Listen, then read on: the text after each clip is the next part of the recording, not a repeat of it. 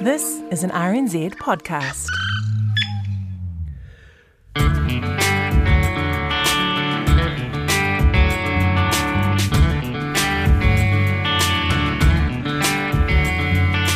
Kia ora and welcome to the best of First Up for Wednesday, the 16th of June, ko Katrina Bat and Aho.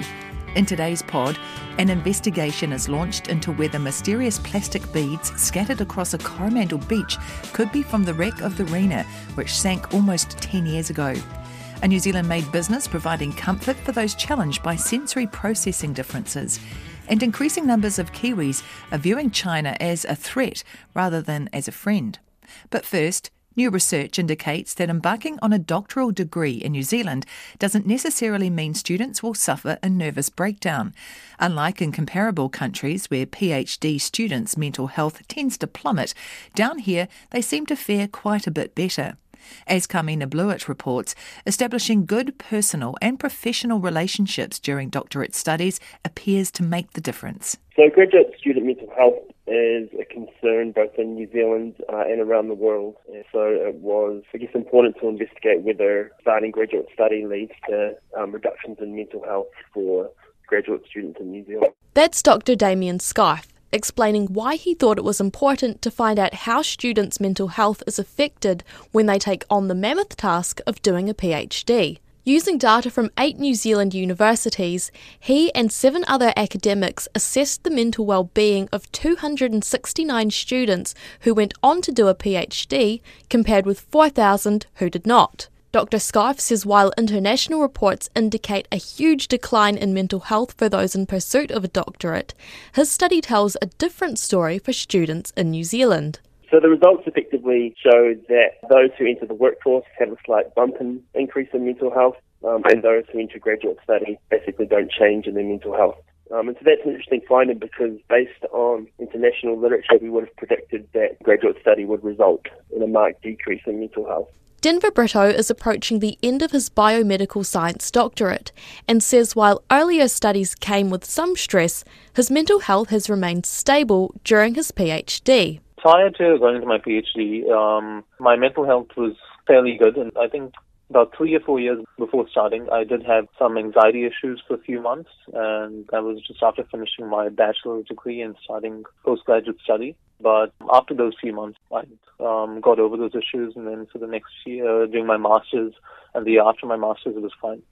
So going to my PhD, um, I didn't. I'd assumed that um, since everything was fine during my master's, it would continue to be that way. Joseph Chen, who's more than two years into investigating depression through neuroimaging, found it difficult balancing mental well-being with his university commitments during prior study. But he says undertaking a PhD has not made things worse. He says his past experience has helped him to keep things in check. So before I started my doctoral study, um, there there were aspects in which uh, it was challenging already. So with the doctoral journey, I mean, it, there are certainly times when it can be quite stressful. Just because it's stressful doesn't doesn't mean it diminished my mental health. I suppose it's my ability to deal with the stress.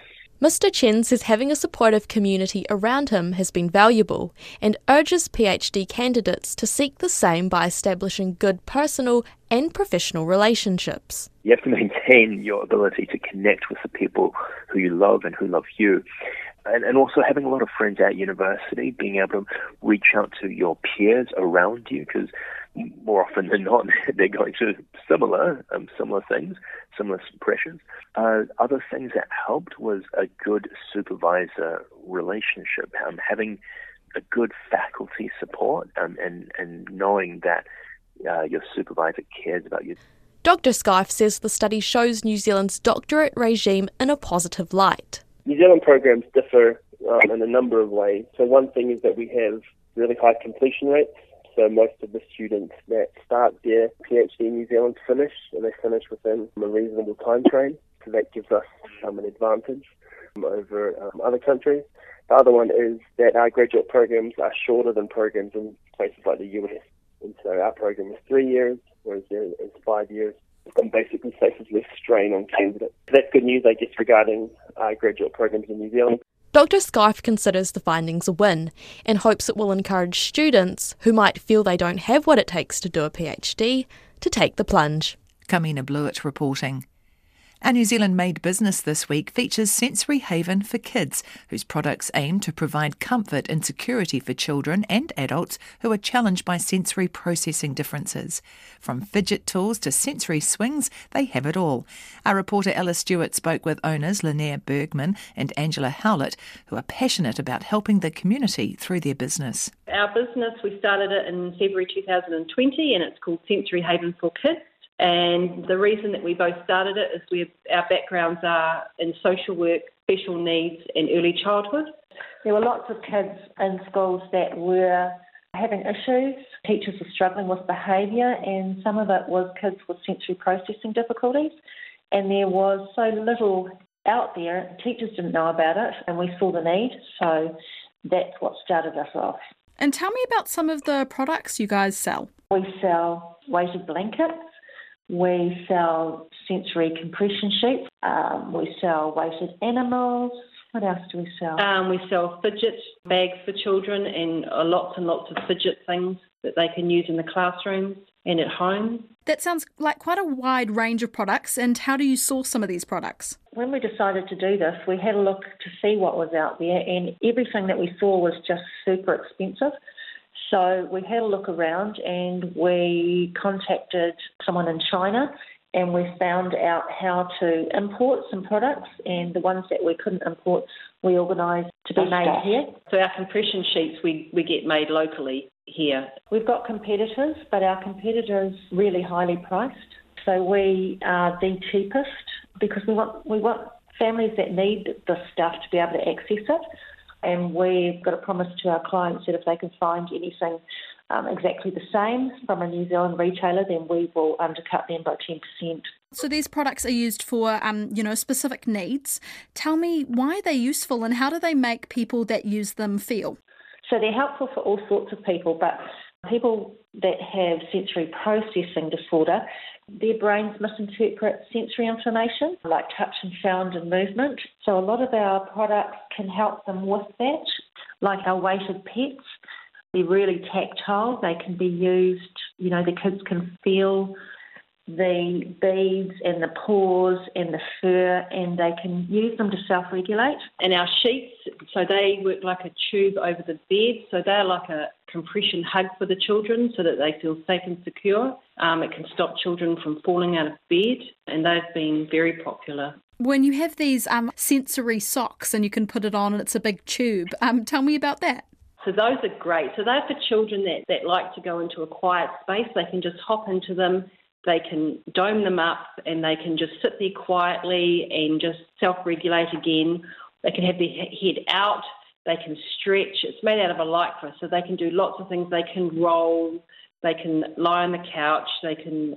It's really, really good for children who crave that. So there's a real market for these kind of products. Yes, there's a real market. There's a yeah. So we're we're helping um, educate schools as well and teachers so we also go into schools and show them what we've got and how it can help. And we provide advice for people on our website. We've also got the sensory swings, which have been very, very popular. So you can suspend them from the ceiling, they can be inside or out.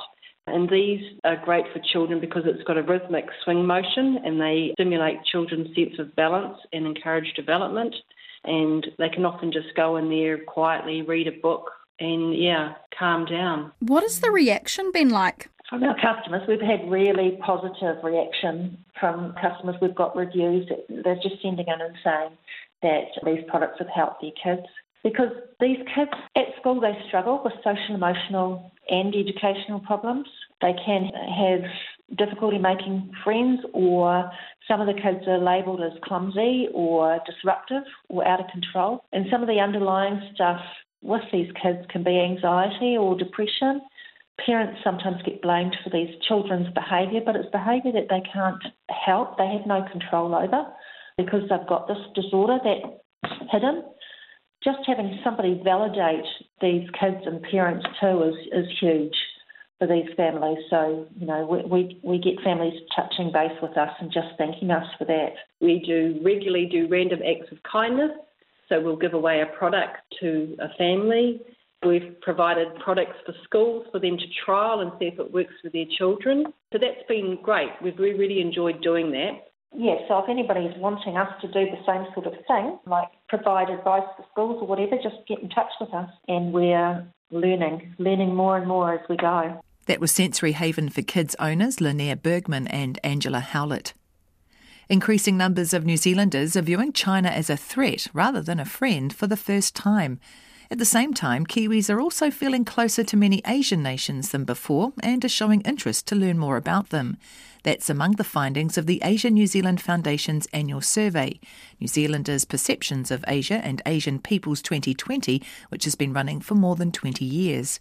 Jason Young, who's the director at the New Zealand Contemporary China Research Centre at Victoria University, told our reporter Chen Liu the growing threat perception is concerning. One of the key findings was that New Zealanders are more interested and more knowledgeable about Asia.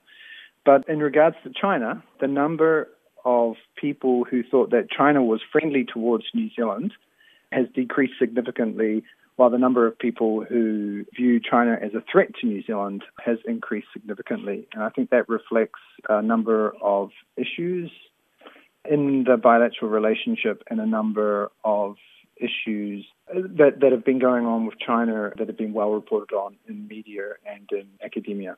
Mm. Uh, w- what are those issues, do you think? So, so I think last year, when the survey was done, I think the key issues that were concerning for, for a lot of people that I've talked to were obviously the question around Hong Kong and the imposition of the national security law and the steady move away from liberal democratic institutions for the people within Hong Kong. And then the second big issue was the question of how Uyghur people are being treated in Xinjiang, some of the concerning reports about camps there, re-education camps as they call them, and some of the civic liberties being taken away from those people. Another issue was the, obviously the South China Sea and the questions around the militarization of the South China Sea and uh, a more aggressive posture from China with its claims in the South China Sea. And then I think the fourth big issue was the deterioration of relations between China and the United States and the really strong war of words that's been going on there. Shows a, a more aggressive side to Chinese diplomacy and foreign affairs. A fifth big issue would be China's relationship with Australia, where some of the more punitive actions that China has taken over their disagreements in the political space would have shocked a number of New Zealanders, including sort of the tariffs, but also some of the really strong commentary and Zhao Lijian, the foreign affairs spokesperson, sharing some very questionable images about Australian soldiers in Afghanistan. And then I think another issue is, of course, the, the COVID issue. And there was a lot of attention and news about how China handled the COVID pandemic, particularly in the early days when it really shut down information sharing and was quite secretive about some of the challenges of the COVID pandemic. As you mentioned earlier, lots of people are showing more interest and say they have more knowledge about Asia than before. What is mm-hmm. your take on that? Is it a positive trend? I think that's a very positive trend, and I would be very surprised if people didn't know more about Asia, considering the growing importance and significance of Asia for world affairs and New Zealand affairs more generally. But also, I think it reflects some of the efforts that have been going into changing what we teach and how we talk and the types of stories that we tell ourselves within uh, the, the media and in literature, and also reflects the changing demography of the New Zealand population. Is there anything that concerns you out from this report? So I think the thing that concerns me would be the significant shift in how New Zealanders feel about China and the, the growth in the threat perception and the decrease in the friendliness towards China.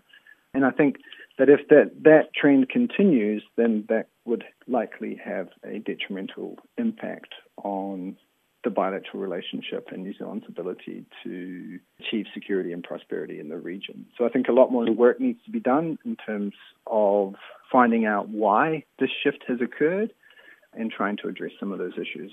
That's Jason Young from Victoria University of Wellington. An investigation has been launched into whether mysterious plastic beads that have appeared scattered across Tairua Beach in Coromandel could be from the wreck of the Rena, which sank almost 10 years ago. It follows a big community effort over the weekend to clean up the small plastic balls, which have also been found in the stomach of fish caught in the area. If they're found to have come from the Rena, it'll unlock funds set aside to deal with the disaster, and a clean-up will need to be organised by the managers of the wreck. But as Ella Stewart reports, it's not clear whether pockets of Rena debris remain buried beneath the sand at risk of being dislodged in future storms. In October 2011, the MV Rena ran aground on the Astrolabe Reef around 12 nautical miles off Tauranga, resulting in the worst maritime environmental disaster in New Zealand's history. As well as thousands of tons of oil, dozens of containers were washed overboard and some of their contents spilled into the Bay of Plenty. Almost all of the debris was accounted for in the massive clean-up operation, but some were lost to sea. Tairua resident Helen Stead believes the thousands of plastic beads she found as she walked along the Coromandel beach last week are some of that unaccounted for rubbish, which has found its way to the shore after 10 years. And I always pick up rubbish, but this particular day there was massive in those tiny little wee beads that would be, gosh, maybe the size of a peppercorn. The closer to the north end I got, the more of those wee beads we were seeing. And so my partner and I were picking up handfuls of rubbish and then yeah, I realised I was down on my hands and knees picking up these beads and it was sort of futile and quite upsetting and I just thought, man, I'm not having any impact. Just the two of us, we're not having any impact whatsoever on this. In the years following the Rena disaster, coastlines were plagued by similar plastic beads, and Helenor and other locals believe these are the same ones. One of the locals told me a fish that he'd caught recently and he'd sliced open a cyst as he was filleting the fish, and within the cyst are these beads. And I guess it makes the sorts of things that we see on films like Seaspiracy much more relevant because it's right there in front of us. We can't avoid it. Unable to clear all of the beats herself, Helenor posted on a local community Facebook page to get some reinforcements. Lo and behold, on Sunday, around 70 volunteers armed with shovels, bags, and sieves showed up. 11 a.m. I went down, I think I got there about five past and there already would have been about 20 to 30 people, and I'd say at the peak we had about 70 plus people from the community, mostly families with young kids. I'd say it would have been about 50-50 adults and kids. Yeah, and everyone was just down on their hands and knees and with colanders and sieves and buckets and, yeah, just picking up as much of these beads as we possibly could. But it was, as I say, it was completely overwhelming. We had to leave because of the wind and the cold after an hour and a half. And we could have spent all day down there, and I don't know that it would have made a visible difference. And now she says other people have reached out saying the plastic beads, which don't pose a risk to the public or wildlife, have been found on other beaches up and down the coast. Te Bay, which is further up the coast, or Tata Bay, which is the next one round again, yeah, apparently it goes right up the Coromandel. Des Watson has been travelling to different beaches around New Zealand for the past two years, collecting as much rubbish as he can. He's spent the past three weeks on Waihi Beach and says the recent king tide washed out a lot of sand dunes and revealed rubbish and debris beneath. Over the course of 10, 15 years, those dunes have been building up and whatever rubbish has been getting captured in those dunes, that all got washed out too. So literally been finding millions of the little plastic pellets along the beach and they've been out in the water or in the dunes for the last 10 years. Apparently, they come from the Rena oil spill. Des has visited around 500 beaches in the last two years and says he has seen these plastic pellets throughout New Zealand. But he says they can't all be attributed to the MV Rena disaster. There's a lot going into the waterway around Wellington, so you obviously got bigger centres that are going to have plastic factories. I think Wellington's got a plastic factory there. Auckland's probably got a couple of plastic factories. And they're using these plastic pellets and whether they're spilling them in the yard and they're going down the stormwater drains or whether the transport companies are sticking their forklift forks through the bags when they're offloading them and puncturing holes in the bags and they're spilling out everywhere. They could be spilt out on the truck while they're offloading it and all these plastic pellets are falling on the ground. In the case of seeing the millions of pellets out on Waihi Beach, and that I'd say they're definitely from the Rena oil spill. Whitianga Coast Guard Operations Manager Graham Caddy says a large storm a couple of weeks ago caused big shifts to the sands on the seabed. Huge amount of sand was shifted within the Tairua Harbour, so the Tairua Bar has been affected, and a great deal of the river mouth and the in Tairua and Pauanui sides, um, the contours of the harbour floor itself have been shifted with the amount of sand. So it's a huge upheaval with the basis of the Tairua harbour. So it's likely that material that that's been there for some time has been disturbed by the storm. It could include a lot of things. That material may have been in the harbour or in the river mouth there for some time. It's just that the force of this particular storm and the amount of sand that's been shifted has brought it to the surface. The Astrolabe Community Trust was set up to monitor, manage, and mitigate any further issues relating to the wreck. The trust, which is funded by Rena's insurer, would not be interviewed, but says in a statement that big storms will continue to uncover any remaining beads from the Rena. It says there were significant swells two weeks ago. The Astrolabe Community Trust is the holder of the consent and has responsibility for responding to any debris sighting, including beads. The Trust has someone travelling to Tairua to meet with the local team leader to help administer any further cleanup required this week. Members of the public can call the Bay of Plenty Regional Council Pollution Hotline to report sightings of debris and beads. The number is 0800 884 883. The Bay of Plenty Regional Council will then coordinate with the Trust to activate the Shoreline Debris Management Response Plan. A statement from Maritime New Zealand says its understanding is that all cargo from the Rena was removed from the wreckage prior to the ship being sunk as a diving wreck. It's not aware of any recent reports from other vessels which lost cargo consistent with the plastic beads. Maritime New Zealand says regional councils will continue to undertake investigations into items which wash up on the shore. Ella Stewart with that report. Thanks for listening to the best of First Up. Matewa.